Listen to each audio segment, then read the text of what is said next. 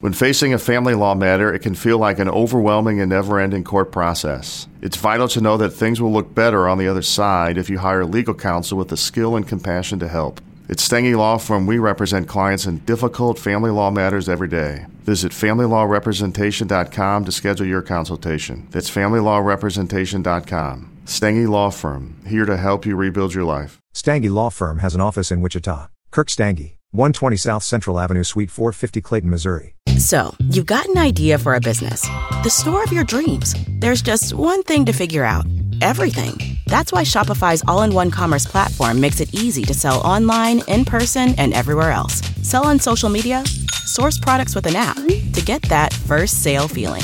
It's the only solution that gives you everything you need to sell everywhere you want. So when you're ready to bring your idea to life, power it up with Shopify. Sign up for a $1 per month trial period at shopify.com slash listen. This episode of Pretty Much Pop is sponsored by Good Chop, a delivery service for high quality meat. Learn more at goodchop.com slash pretty120.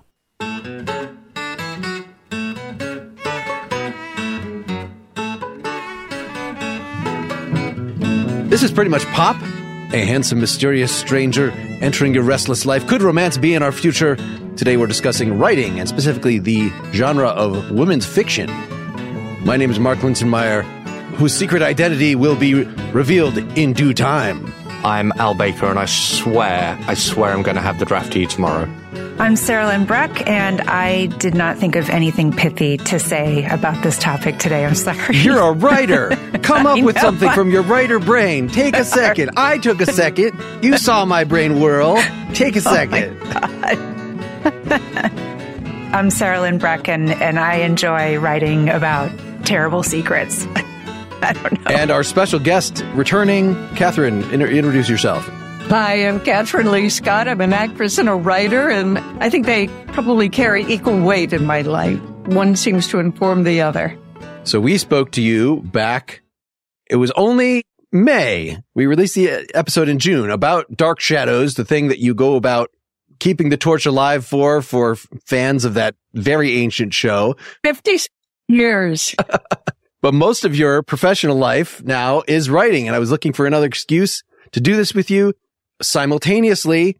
Sarahlyn, well, tell, tell about your book release because you never get to talk about yourself as a topic on here. I don't really mind that. but, Too bad. We're um, doing it today. yeah. I do write, I write women's fiction or book club fiction, but that doesn't seem to be particularly specific. well, that's what we're trying to figure out. What, what that means. I basically tell people I write kind of relatable, contemporary slice of life stories that center family and friendships that kind of tug at the heartstrings. So you just released this, The Light of the Fire that we have all hmm experienced. Al, did you experience it? I experienced a good chunk of it. I'm afraid. No, s- well, you can spoil it, but it'll ruin my enjoyment of the rest. Well, I think we don't want to actually to know. spoil the two books completely. We could talk about We don't the need to do that. genre and your experiences of writing them without making people actively not want to read them. Uh, Kathryn, you, you, when, when we proposed this to you and pointed out what Sarah's book was about, you said September Girl, which is 2019. Is that right? Right. I chose that because Sarahlyn was going to talk about, uh, uh, we- we were going to talk about women's fiction. And I've written in several genres, but I think that that one is just straightforward women's fiction. Yeah. It's not a thriller. It's not a mystery. It's not paranormal. It's straightforward women's fiction.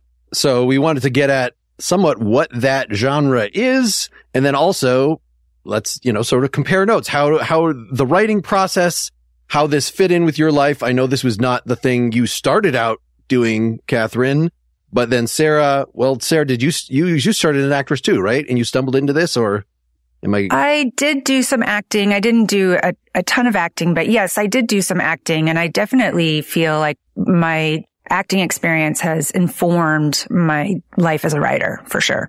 and I assume Al, you have not secretly written a bunch of women's fiction that you need to tell us about. I haven't. Like when I was growing up, I was I was sure that I would end up being a writer because it was the main thing that I was good at and enjoyed, and especially a fiction writer. But as it turned out, I never got there at all. And some of the questions that, that I'm going to have for you guys later is going to be informed by my failure to realize that childhood ambition even remotely. And I think I'm sort of in the same boat. I liked writing fiction as a young person. I wrote a pretentious trunk novel, basically. I mean, it's on the internet. You can find it, but just after college, I write professionally, but not fiction. And looking at this genre and other folks that I know who are, you know, really into literary fiction and reading all the classics and things, it's, it's intimidating that it seems like I'm not going to be James Joyce. So why should I even bother? I'm not going to write the great American novel. I can't contribute to this. But as somebody who does technical writing and advertising writing and things and looking at these two books, especially Sarah, you know, that, that, you know, that you teach this writing class and I could sort of see like, mm-hmm. wait, this setting up the plot, these are skills mm-hmm. in much the same way that, you know, a good technical writer, you know, something develop, can, Kathryn, let's, let's get you first. How, how did you sort of develop these skills over time?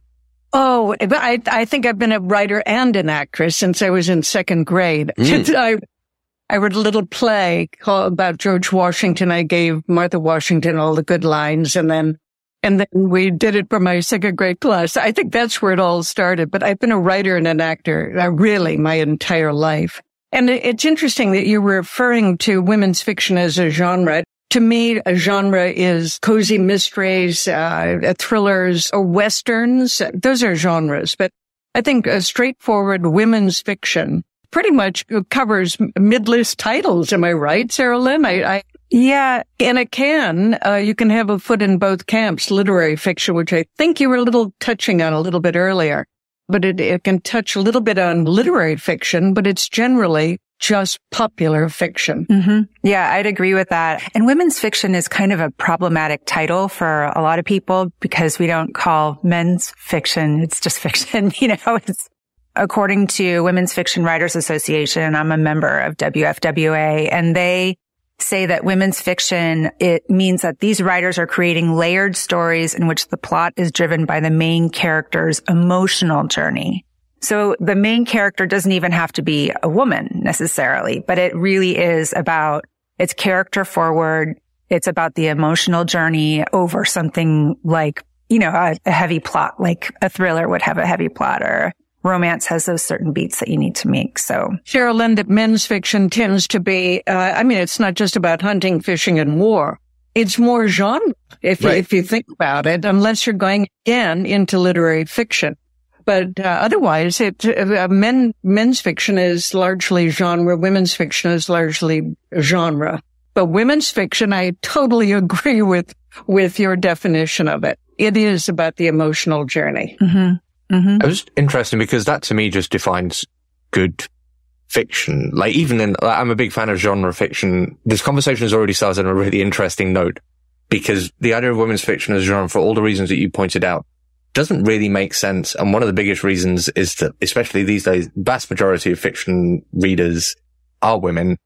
So it's very odd to have like women's fiction, fiction written for women as a subgenre in the context where most people who are reading anything fictional are women. But it's odd also to try and define women's fiction in terms of the emotional journey of the protagonist, because I would be annoyed in any piece of fiction if I read, if I felt like the action wasn't motivated by the emotions of the characters. Right. Whether that's like some speculative sci-fi or a romance novel or literary fiction of any kind. Yeah, I, I have to agree with you too, Al. And, but quite frankly, I'd rather be, uh, my, my work uh, referred to as women's fiction rather than hit, henlit or chick lit. Yeah. Chicklit, yeah. Oh God.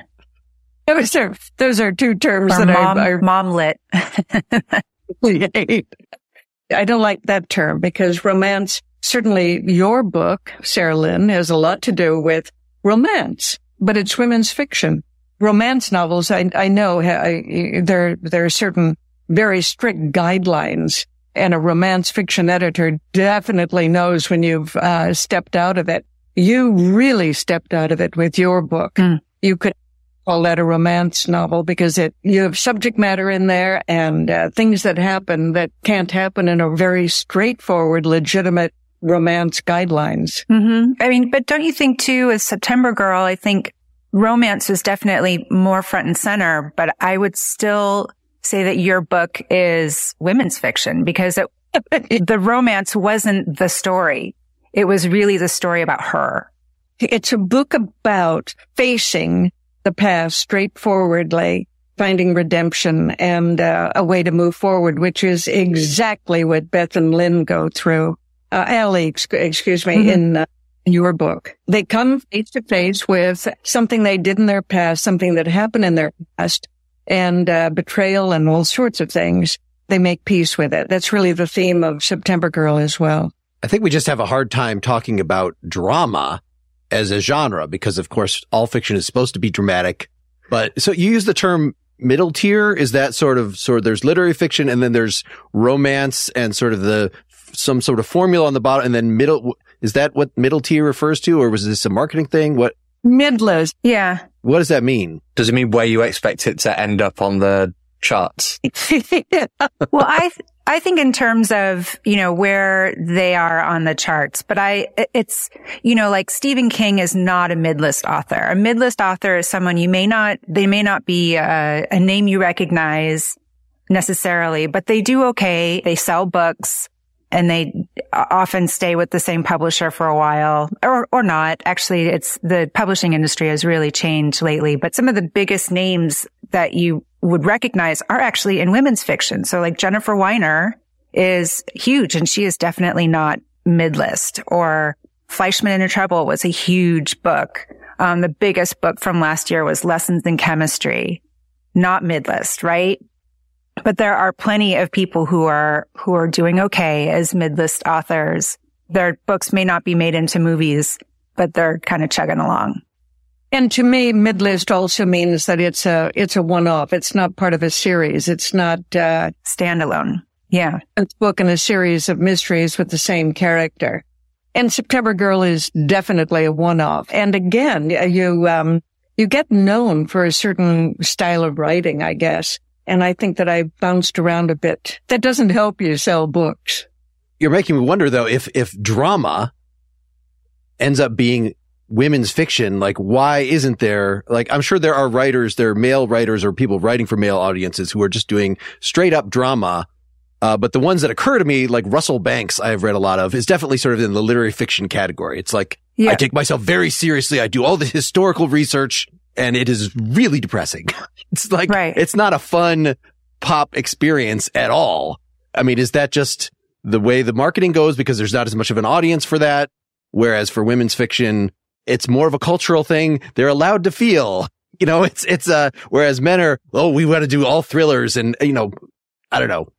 What's interesting, uh, my, uh, my boyfriend who's, uh, who's actually an, an attorney and a, and a editor and a journalist and so on, but he also writes thrillers.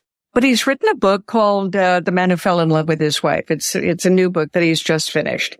Uh, it's written by a guy, and the protagonist is a guy but it's dramatic. It's romantic.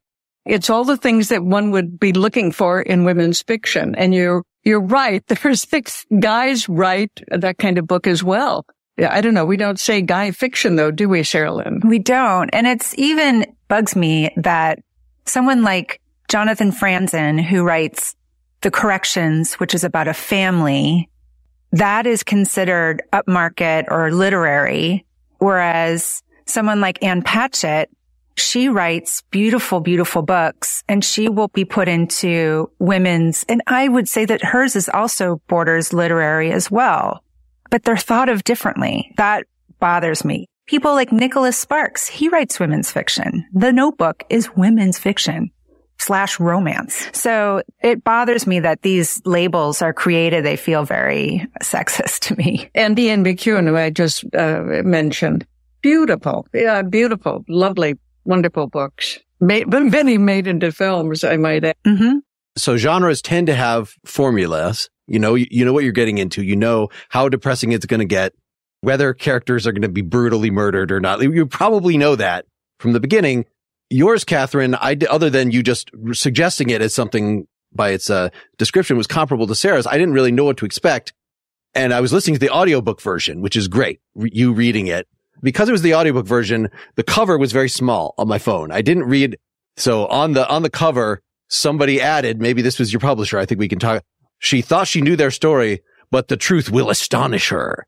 And so this was a big clue that something is going to happen. So the first half of the book, I was like, This is just a very realistic portrayal of a woman whose husband has died, who is getting in touch with somebody she used to know.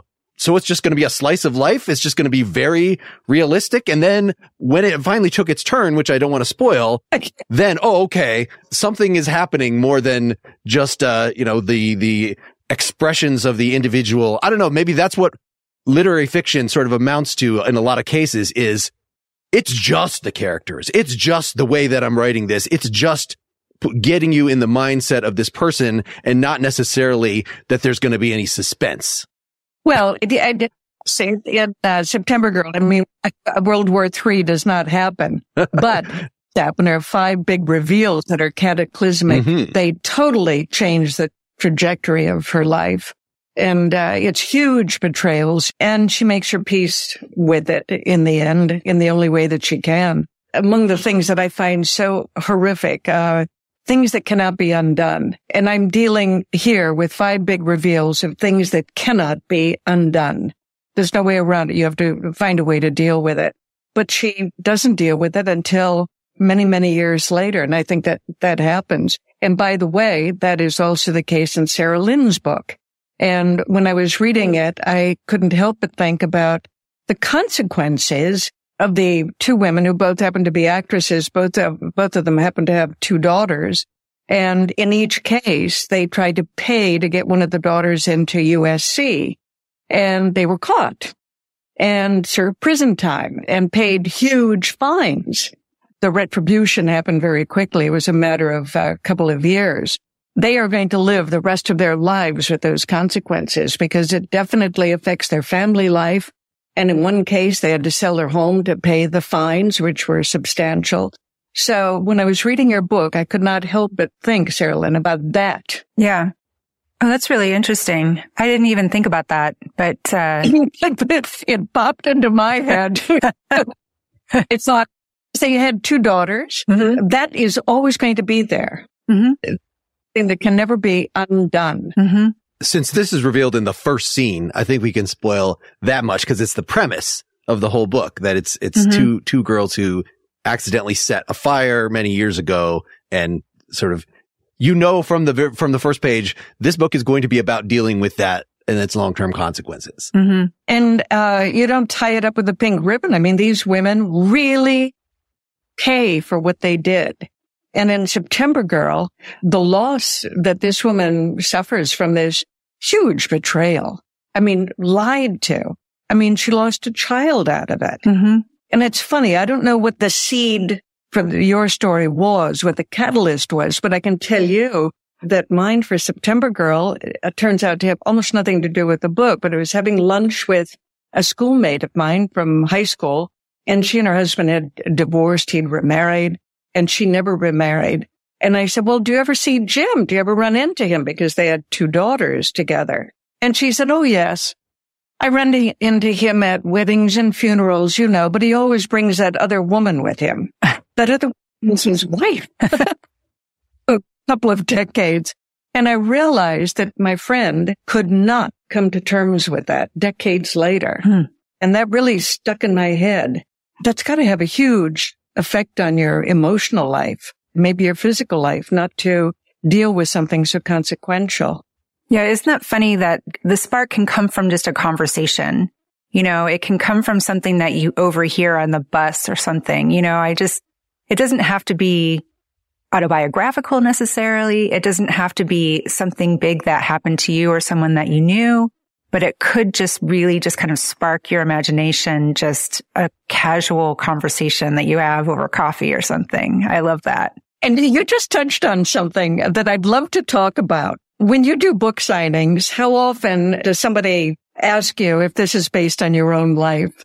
When you bring up autobiographical, my feeling is that in September Girl, I write about arenas that I know. I know, I know New York in the sixties. I know the culture of Time Life and Newsweek. My protagonist is an actor. I know that world really well. But people think that you're writing about yourself. Mm-hmm. I, I promise you, I've never had a baby that was taken from me. there are so many things in September Girl that I write about because I know about them. You've lost a husband, right? I mean, I have lost a husband. Yes, I have gone back and explored something that early in my life that I had never quite resolved, but not this. Mm-hmm. So again, Sarahlyn, do you find that when uh, you go to a book signing and somebody thinks you're writing, you've written about yourself? Oh, yes, of course. I loved the way you put it that you write about arenas that you're familiar with, you know, and I think I, I relate to that so much. I know so- the soccer world, for example, because I used to play and I was also a soccer mom. My daughter played. So I know that world very well, even though I'm very familiar with the soccer world. I didn't know what it was like to be a professional soccer player. I had to do research for that. I actually talked to somebody who played for the U.S. women's national team. She gave me some of the, you know, day to day intel on, on what it was like to be a professional soccer player.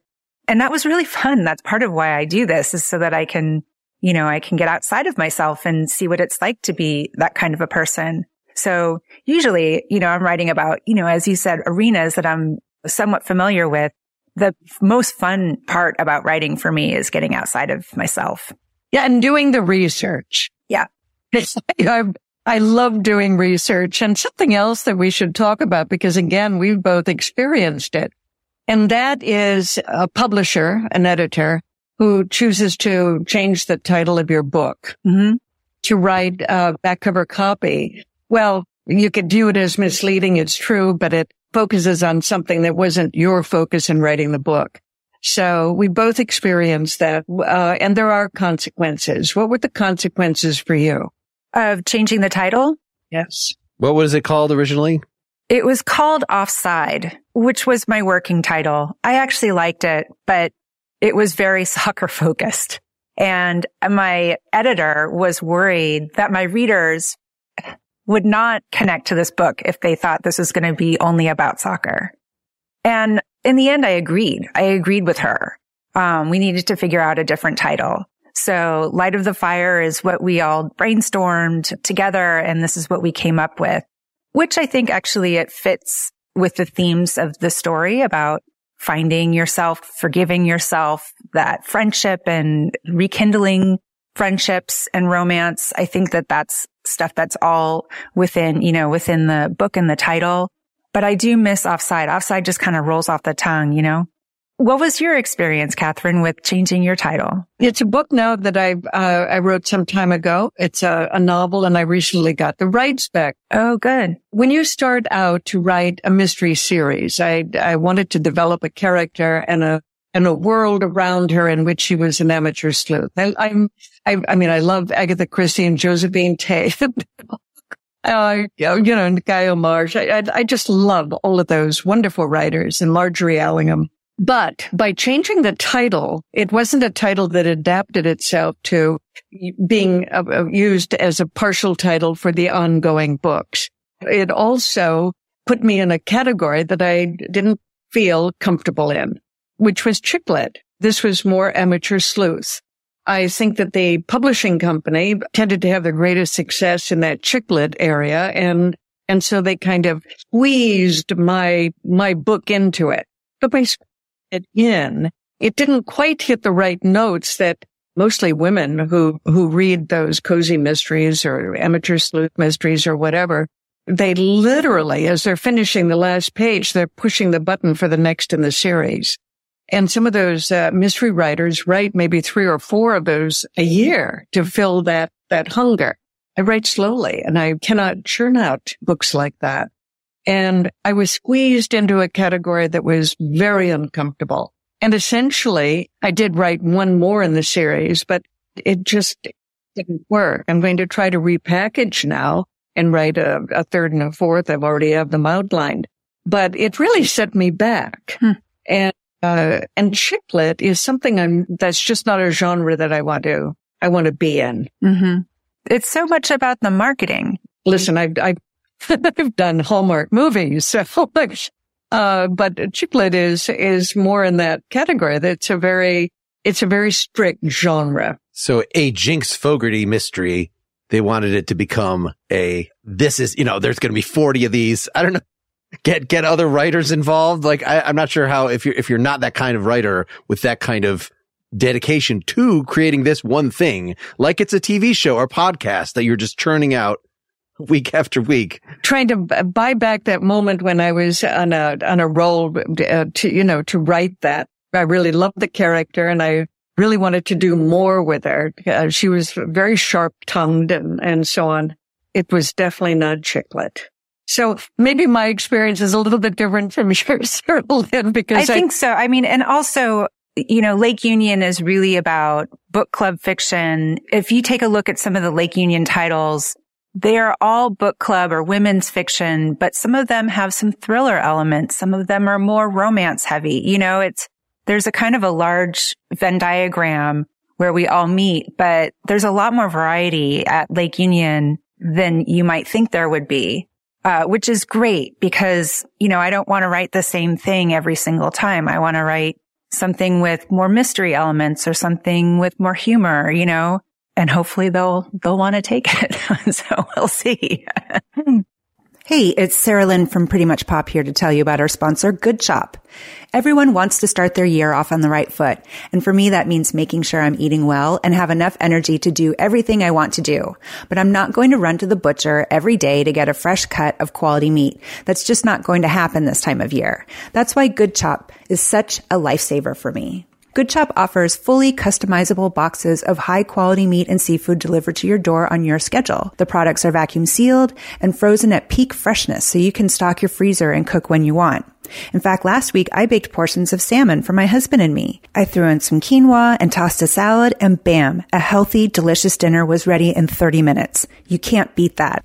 Good Chop especially prides itself on sourcing meat that comes with no antibiotics or added hormones ever. No artificial ingredients, only the good stuff. They're so confident in the quality of their cuts, they offer a 100% money back guarantee. Love Good Chop or get your money back. So go to goodchop.com slash pretty120 and use code pretty120 to get $120 off across your first four boxes. That's code at pretty120 at goodchop.com slash pretty120 for $120 off.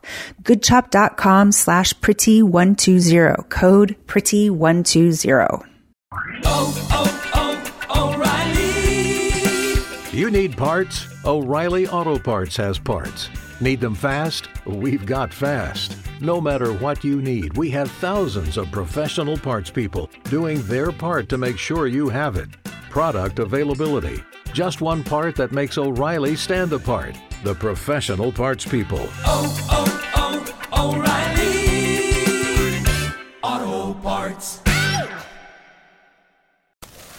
Asante came to TurboTax after graduating from culinary school and landing a job in the hottest kitchen in town. My hands are full all day, every day. I love it. Asante, as your TurboTax expert, I'll make your moves count, guaranteeing 100% accurate filing and your maximum refund. Sound good? Yes, expert!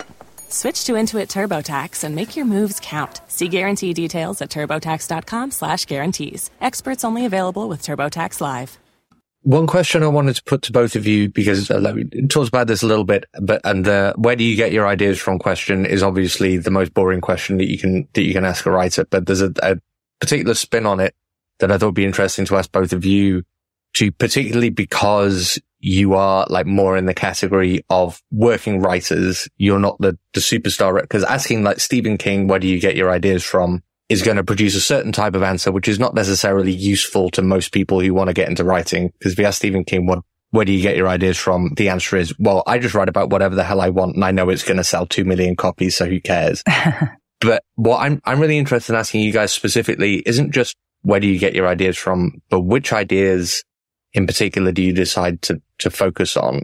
Or something I'm really interested in as regards you guys and, you, and your process and the process of writers in general is you only have a certain amount of time, right? And maybe if you're, for most writers, it's not the only thing they do. They have other jobs that they do part time, other stuff they do to pay the bills. Not just where do you get your ideas, but how do you decide which idea is going to be worth putting the months or years in that you need to put in in order to produce a, a novel at the end of it? And as a part of that, how do you navigate the need to get it published? How do you know which idea is, is going to be worth your time, is going to keep your motivation while you actually write the thing and is also likely going to like tickle the interest of a publisher at the end of it? That's a very, very good question because as a writer, I am not a hobbyist. Mm. And an actor, I'm not a hobbyist either. I write to be read. Again, that we were talking earlier about, since both of us have acting backgrounds, so much of, of what I do as a writer comes out of my uh, acting experience. And I guess I am drawn to a, a certain kind of storytelling, which I am as an actress as well. So I've got two books now that I've, I've started and one of them is almost half finished. Another one, perhaps two thirds the way finished. I'm not happy with either one of them and putting the time in to make them work isn't appealing to me. I'd rather start fresh with something new. I don't have a problem discarding something that I don't feel is worthwhile for me to write it or worthwhile for somebody to read it. I write to be read. Is that a, a good start to it? No, that's so true. I think part of it is you have to think of who your reader is, but also for me, I think the ideas that are sticky are the ones that I can't stop thinking about, that I just kind of become obsessive about. So one book that I'm writing now is set in Chicago and it's about four women who met over an improv class which I did, you know, I did that in my twenties. I did some improv classes and I did improv in Chicago at that point. And I wondered what these people would be like 10, 15 years down the road. You know, almost like a story where a group of friends meets in high school or in college or something. I decided to make it in the world of improv. And so that for me is just kind of the start of, okay, well, what if one person actually is still in the entertainment industry. What would that look like? What if, what would it look like if someone moved on to something else and took some of those skills? What if somebody decided to quit altogether because she was angry at, you know, circumstances that she felt was unfair during that time, you know, that kind of stuff. And so those are the kinds of things that I find that are, if I can't stop thinking about it, then I think it's something that could be worth writing about. Yes, and you bring up a, a, very good point about what if. I'm, everything that I write begins with what if. I mean, that's the nub of, of any, of any story. Uh, and, and by the way, I write both fiction and nonfiction and most of what I hears was nonfiction. I didn't start writing fiction, uh, until my husband was ill. He had a neurological condition and it was progressive. So I spent I, more and more and more time with him as a caregiver. And I found be, I, I could be in the same room with him and be company for him, but also have my laptop open. Every caregiver knows you need respite. I guess that was my respite. And I started writing something that is totally a paranormal fiction. I have no idea why I ended up doing that, but I began with a what if and I had the best time writing it. I still think it's one of the best things that I've written. I know it grew out of Dark Shadows, of course, because I imagined, what if the, uh, a young girl goes to New York? She's a vampire. She's a real vampire and she has these formidable skills or whatever, but she doesn't want to use them. She, she wants, what if having these gifts, she wants to prove that she can make it on her own as an actress and in New York and, and find out as a young woman, what is it like if I'm living totally in a, a world of, of normal people? Anyway, it was a fun, it was a really fun book to write. I think I kind of jumped in with both feet, writing fiction and writing something again about an arena that I knew about, but experiences that I had never had. Mm-hmm. Yeah. And fun, I think is kind of an operative word there. You know, it's, if I'm not having fun, and it doesn't have to be fun the whole time, but if I'm not having fun, then it's probably not the project for me. How disciplined are you as a writer? What is your, what's your day like when you're writing? So right now my daughter's in college. So I start my day with writing. Otherwise, because I have a full-time job as a writing professor, I know that my grading will get done by the end of the day, no matter what. I know that my lesson plans will get done because they have to even if I'm up at 10 or 11 o'clock at night, that's going to get done. But my writing is something that if I leave it to the last, you know, to the end of the day or after I've already done all my work for my day job, I may not do it. So I just put that first. I get my words in and then I move on to all my other stuff. Do you set a number of words for the day? if I'm in drafting mode, yeah, I usually do a thousand words a day. How about you? A thousand. Isn't that funny? Uh, but yeah, that's my answer as well. Oh, really? Yeah. And what's really interesting is when I'm writing fiction, I never outline more than two or three chapters ahead. I learned that a while ago. If I do, if I outline more, I'm just like a horse heading for the stable. I get there too fast. Oh, I see. But uh, if I if I outline maybe just three or four chapters ahead, it keeps me in a channel, and I'm I'm not writing myself into a corner. But it also leaves room for fun and surprise. So uh, I think that's what a lot of us, you know, when we're actually drafting, that it. Yeah, and that's something you can crank out, you know, in a couple hours, if need be. It might take me until lunch, but that's a good amount of words to that. Like you wouldn't feel too terrible throwing a thousand words away if you look back at them the next That's day and decided they were garbage. right. It's not. It's, I my writing session by reading over what I wrote the day before. And that propels me into the next bit of writing. Interestingly enough, I read a movable feast, you know, the Hemingway thing. And that's what he always started with reading over what he wrote the day before, you know, making those little adjustments and doing some rewriting and so on. And then you're, you know, it's kind of a glide path into the day's work. It's really interesting hearing, hearing the two of you outline these two plots that you're coming up with. And I guess as somebody like Al who has flirted with fiction, who has maybe tried some fiction, has written some things, but never, you know, made the jump to doing it in a serious way.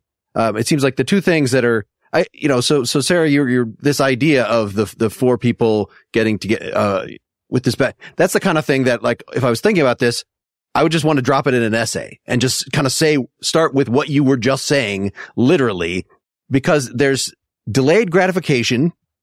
In other words, what you were talking about, Kathryn, that if you, you know, I kind of want to just dump the whole plot. I want to just get it all out there. But then, oh, then I have to spend time working up. Okay. Now I've set the 12 scenes that are going to come and I have to work. I have to polish this one. Like that's, that's not that fun. I'd rather just do it. That's so funny. And then empathy. So if, if you're only thinking from your own point of view, then you just, you know, you write an essay, you just, you dump. But if you're, as you were describing, Kathryn, what would it be for this character to be around these people in this situation? Then it is like improv. It is that you are, you're dividing your mind into characters and you want to let them play with each other. This is how Stephen King actually talks about it all the time, Al, right? Like he doesn't know where his stories are going. I'll set up a situation. I'll set up characters and I'm discovering along with you, you know, as I'm writing. Well, I also satisfy my instant gratification needs by writing essays. I do, I do uh, almost a column a month for this AARP newsletter. That allows me to write about certain things that I, I really want to write about, but they, they, they're not going to be suitable for long form. So I, I really like writing these short form pieces. They're fun and it kind of resolves my need to write them. Uh, one of the books that I've kind of put aside is based on my, my great aunt who was a traveling sales lady. She sold electrical underwear. Um, what? yeah, we're going to have, we need a bit more explanation. because electricity was a big, big thing back in that era. 1910 is the Hmm. time that oh, so it was like, it was a health thing. It was good for what ails you. exactly. Yeah. Okay. inner soles, electrical, you know, sleeping caps, uh, but electrical corsets, including an electrical, uh, maternity corset. Anyway, I've got all of this material that my great aunt left in a satchel and it's great fun because it, it's the order forms and everything. So really wonderful research materials. The problem is that she is my great aunt and I know her story for real. Uh, fictionalizing it has turned into more of a problem than I would have thought. Again, because at the ending. I know the story. Fictionalizing it is problematic. wow. So you don't know the endings of generally of the books that you write. Generally not. What about you? Do you know your, did you know the ending for uh, Beth and Allie? Yeah, I mean, it changes. I do, um, I'm a big outliner, so I like to plot my stuff out. I, I don't follow it strictly like a map, but I do. I like to plot things out first and make a plan and know what I'm writing toward. That just makes me feel more comfortable because I've had the opposite. I've, my first, very, very, very first novel, I kind of wrote my way into a hole and couldn't get out of it. so, so I figured after taking some classes on how to write story, I learned that I, I'm, I'm an outliner. I really like having a plan in front of me. Teach that to your uh, students. I mean, there, there are the two classes, the seat of the pants and the outliner. And Mhm. definitely in that camp. Yeah. I mean, and there's also somewhere in between too. But for my students, I try and give them options, let them know that there's a bunch of right ways to do this.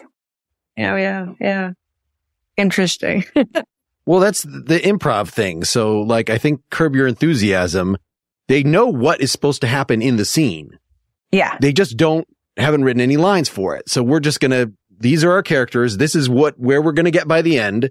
And let's just see what happens. And so you could still do that. That would, is what would make it fun and not drudgery as I was describing is, oh, I've outlined the whole thing. Now I got to have the, the, you know, the one where Allie meets the new boyfriend or whatever the, the thing is. And to be able to, to still let things organically happen, even though you know how it's to, that, that particular scene even is to end seems like an art. And there are rules to improv too, of course. I mean, I've taken, I've done enough improv to know that there, there are certain things that you have to do to make it, to actually make improv work.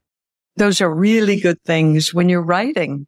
Having to have some idea of how something ends so you don't write yourself into a corner is really important. Also, I know that when you're doing improv, the most important thing you can do is listen. Mm-hmm. Out of that, the good dialogue comes. Yes? Definitely. It's also listening, you know, listening to your characters, but it's also listening to outside feedback from your agent and from your editors. I love that once I sort of finish a draft, how collaborative writing becomes.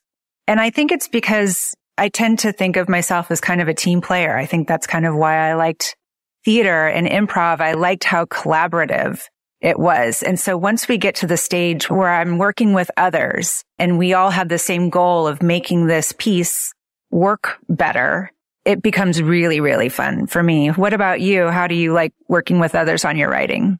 I don't really work with others until that final stage with the editing process. Mm-hmm. I have learned the most about writing from working with really good editors very early on. I'm going back almost 35 years. It's longer than that since I started writing. When I finished a book, I was introduced to a woman named Smay Spalding Davis, who is old, a really old school editor. She'd actually edited Faulkner and Agee. So she was just brilliant. And that was before all of the resources that we have now. She just had a huge dictionary on a, that was her reference.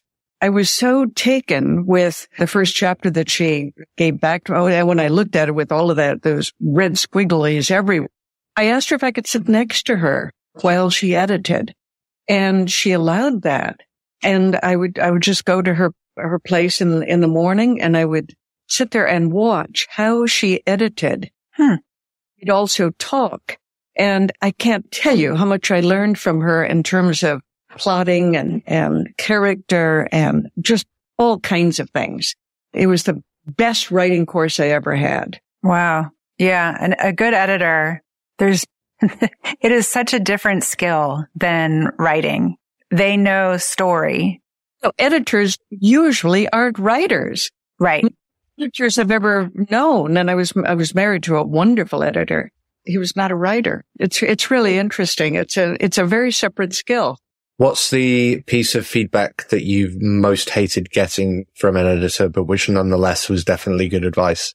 Oh, oh gosh. I've done some professional editing and my, like the, be- my, the best experience in the world is gi- giving feedback to a writer and having them curse you out of the room uh, in the moment and then come back the next day and said, I tried the thing you said and it's actually a really good idea. Thank you. That always happens. Yeah. Yeah. It always happens. I always, I, you when I'm writing my essays for AARP and I, and I get notes, can you do this? Can you do it? And I, I rail, I swear, I, but I mean, not in front of the editor. of course they're right. It's that old thing of you have to kill your darlings. To me, really good writing is all about clarity. And very often it's, uh, it's an editor that points out that that's what's missing in a, in a section or whatever. Clarity. I'm really glad we got to that point because we haven't really talked about style. And it seems like the style of popular fiction in general, and certainly these two books and this uh, seems to be having a transparent style, right? The reason that Stephen King is so readable is, you know, he in his on writing book said, remove all the adverbs. Just present it, tell, don't describe. Uh, and Kathryn, you even refer in September Girl to, you know, this writer character, how I forget what the phrase was, but you know, I used to do, you know, these, these poetic things and now I know just, just put down what you want to say. Yeah, exactly. Uh, I'm not, I'm not a big fan of literary fiction, although there's, there are certainly titles that I've read over the years that are literary fiction that I really, really loved. Uh, some of it, I, I find it, it's pretentious and, and again, lacks clarity. I, I don't know why being obscure is considered as something good. It Doesn't work for me. As an English major, I've read, I've read it all, but I do, uh, or not, not at all, but I've read a lot. And there's certain things about literary fiction that I love. I love attention to language and turn of phrase. I love, you know, and, but the sweet spot for me is someone like Ann Patchett who can write beautifully, but also have just such a compelling story that I don't want to put down. John Irving does that for me too. I mean, there's just so many authors who I think really write beautifully, but they have just a, such a compelling story that, you know, I end up staying way, way past my bedtime. Yep, I know. I'm nodding away because I totally, I totally agree. I mean, I love reading Fitzgerald and I've read, uh, oh, I don't know how many times. There are just some authors that I, I just love and language is so important to me. Choosing that right word, getting rid of adverbs. Yes, absolutely. I totally agree with that one. And I have certain little things that I, I know are my, are bête noire for me. And I have to go back and excise them when I'm writing that second draft. I, I totally agree with what you're saying. For folks that don't spend a lot of time with uh, contemporary literary fiction, my sister kind of got me into this because she was disgusted that I was reading all this science fiction and, and fantasy and whatever. And, and in fact, she said, Mark, why crap? Why do you spend your time reading crap? So, so she set me up. But these, you know, like Paul Auster and Haruki Murakami and Ann Patchett probably falls in this category. Yeah. They're so readable. Like there's nothing, it's not like reading Shakespeare. It's not a, it's not painful. It's just, you know, the, the, the, or the kind even of stuff. reading Thomas Pynchon. Yeah. Oh yeah. Oh God. No, no, no more Thomas Pynchon in my life for sure. Mm, nope. But yeah. So the, you know, good literary fiction is just good fiction and it has this clarity. You know, it's just, it's interesting. And I don't know if mm-hmm. there's a sociological thing of these people or, you know, have these publishers and are approved by these audiences and, uh, some of these others, you know, it's just a marketing thing. It seems like. Yeah, I, I somebody said that to me. Uh, I, you know, why why do you spend your time reading all of this crap? When I was reading some of the women that I uh, authors that I mentioned before, you know, Margery Allingham and Ngaio Marsh, and and uh, and I mean, just wonderful writers who were writing in that genre, but they're but, but really wonderful. And Lord Peter Wimsey, all of those books. I mean, they're just inc- they're incredibly well written. And P.D. James, Mhm. wonderful wonderful writer. And those are books you just can't put down, but they're definitely, you know, genre books. But, uh, for genre writer, uh, P.D. James certainly touches on literary fiction. But don't you think though that like, just to give a little bit of a shout out again to genre fiction, that it's really hard to do it well, no matter what it is. If it's romance or science fiction, it's really hard to do this stuff well. And I know like people like Jodi Picoult gets crap for being, you know, kind of mom fiction, whereas she is incredibly successful for a really good reason. She's a great writer. Her readers are absolutely devoted to her. Same with Jennifer Weiner. She is fantastic. She is, there's nobody better at what she does than Jennifer Weiner. She may not get reviewed in the New York Times as often as, as someone else, but that doesn't have anything to do with her talent.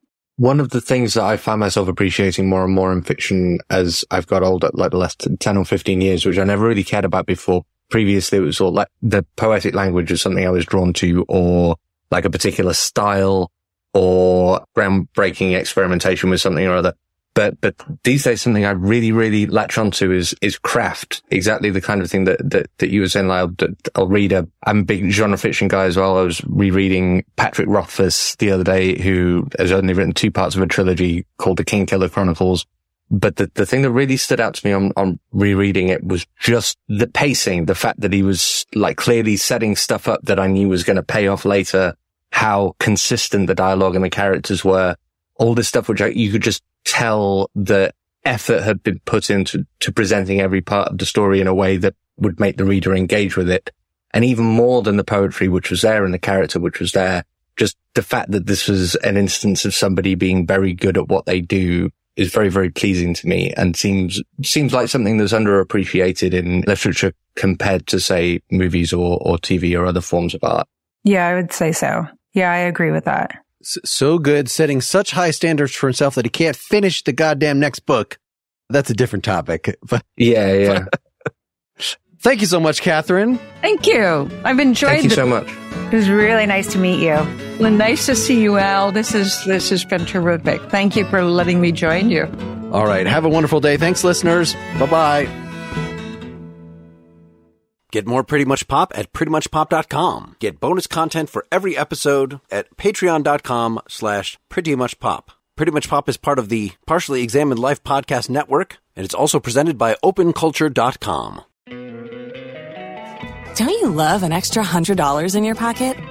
Have a TurboTax expert file your taxes for you by March 31st to get $100 back instantly. Because no matter what moves you made last year, TurboTax makes them count. That means getting $100 back and 100% accurate taxes only from Intuit TurboTax. Must file by 331. Credit only applicable to federal filing fees with TurboTax full service. Offer can be modified or terminated at any time.